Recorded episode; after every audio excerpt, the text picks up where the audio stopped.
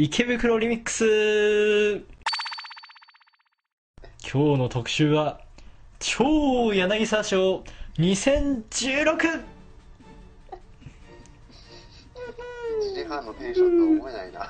超柳沢賞とはまあ何か説明しますと、今年というのは2016年ですね、活躍した、個人であるだとか企業、国家、商品などなど自由にですね、贈れる賞でありますね。国家紹介して。国家、日本国とかでもいいですね。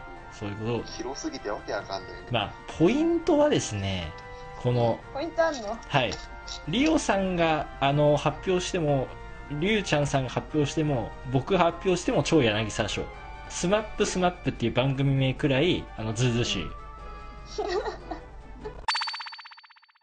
ヤナコウの超柳沢賞2016。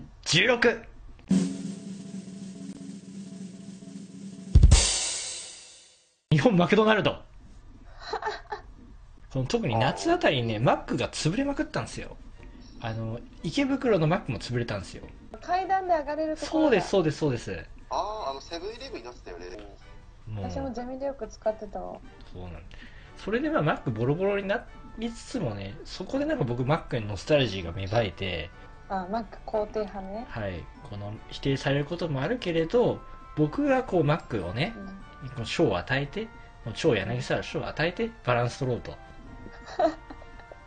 超柳沢賞の権力すごいな。お二人はマクドナルドどうですか？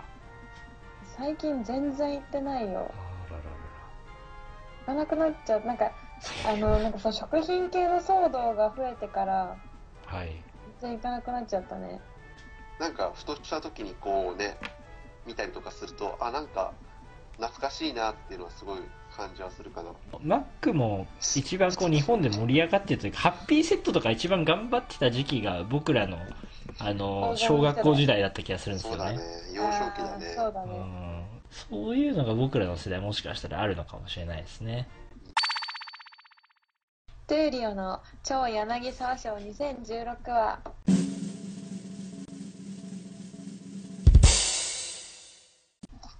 宮古島守くんです。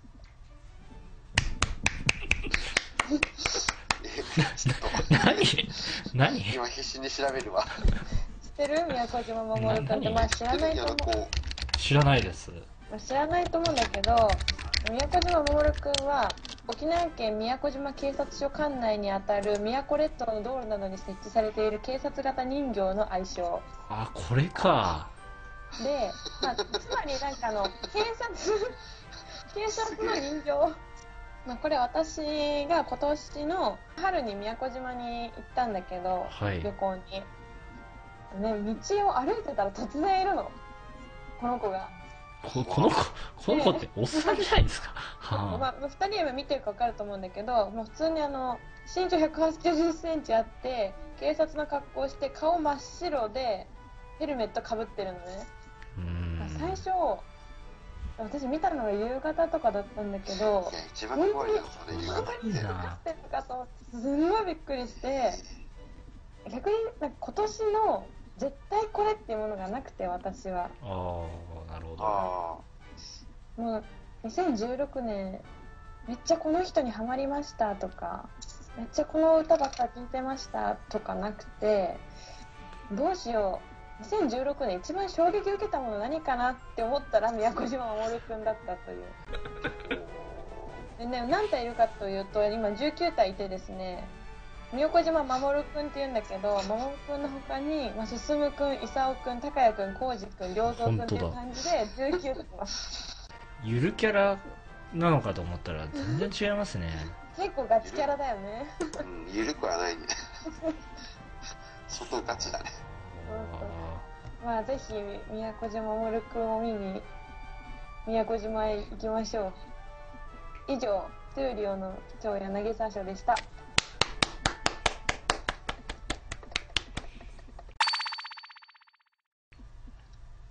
リュウちゃんの超柳沢賞は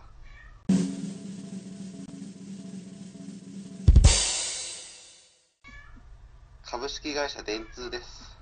まあもちろんその高橋まつりさんが亡くなったってやつで、まあ不本意だし、まあ当然まあ電通が悪いっちゃ悪いんだけど、でもなんかそれをこう機にすごいこう、まあ過労死とかってそれまですごい取り上げられてたけどさ、なんかそれを一つのきっかけにして、なんかものすごいその過労死であったりとかその長時間労働の問題っていうところがものすごい最近フィーチャーされてるじゃない。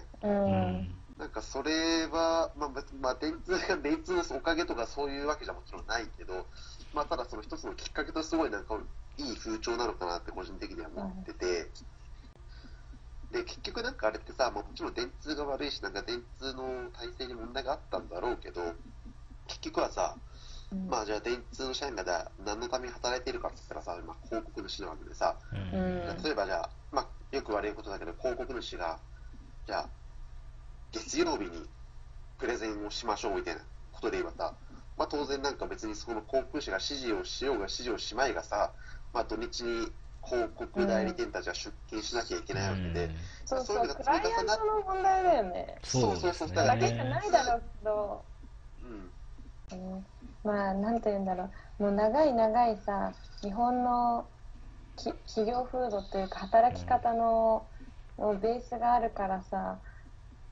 突然じゃあこれ週4にしましょうとか言って絶対できないし、まあ、なんていうんだろうね、まあちょっとずつそうやって変わっていけばいいなって感じよね。そうだね。なんか日本にも1ヶ月ぐらいの夏休み欲しいもん。いや欲しいよ本当。みんな欲しいと思ったのになんでできないんだろうね。そうそう、だってさクライアントだってそんなさ働きたいと思って働いてるわけじゃないじゃん。確かに。当然こっちもまあ当然そのね売る方だってさ働きたいと思って働けるわけじゃない、じゃあなんでこんなみんな働くことをお互いに求めてね厳しくし合ってるのかがなんかね、もっとまあ有利社会になればいいな。働くこと自体を美徳と考えてるというか、働くほどいいみたいなね。そうみたいなの嫌だよね。まあ電通はちょっとおめでとうとは違いますけれども、まあ電通がこう与えてくれたこう社会の影響というのには、まあちょっといや超柳沢氏に値するかもしれないなと。りゅうちゃんを筆頭に日本の社会の働き方を変えていこう。まあ俺筆頭じゃなくてもいいんだけどね。はい。来年はもうちょっとアップできるといいかなラジオ。そうですね。それですね、もう本当に。月には収集したいね。収集したい。いやなんでかっていうとなんか。やっぱりなんか面白いのにしたいという欲が出てしまう。その欲と自分の技量が合ってないがゆえに億劫になってしまう。まあ僕らが喋ってるとこ聞くだけでちょっと喜んでくれるじゃないけど、まあこいつら喋ってんなみたいに思ってくれる人が、まあ、片手で数える程度の人はいるはずなので、難しさを感じてくれれば全員じゃなくてもいいから、そこのこうたまたま聞いてる人に対してこう何かを与えていくであったりとか、そこで本当にこう、ね、まあ、お悩み相談みたいな感じでこうメールをくれた人に対して本当にこう真摯に向き合っていくみたいな姿勢はなんかものすごくね、なんかいいなって、まあ、そうこのラジオもなんかね、その聞いてる人に対して真摯に向き合うようにね。なるほどね。じゃあお悩みがある方はりゅうちゃんまで。そうですね。お悩みはいいんだけどね。そうだね、まあね。じゃあこんな感じで来年もよろしくお願いします。よろしくお願いします。では良いお年をお迎えください。皆さん。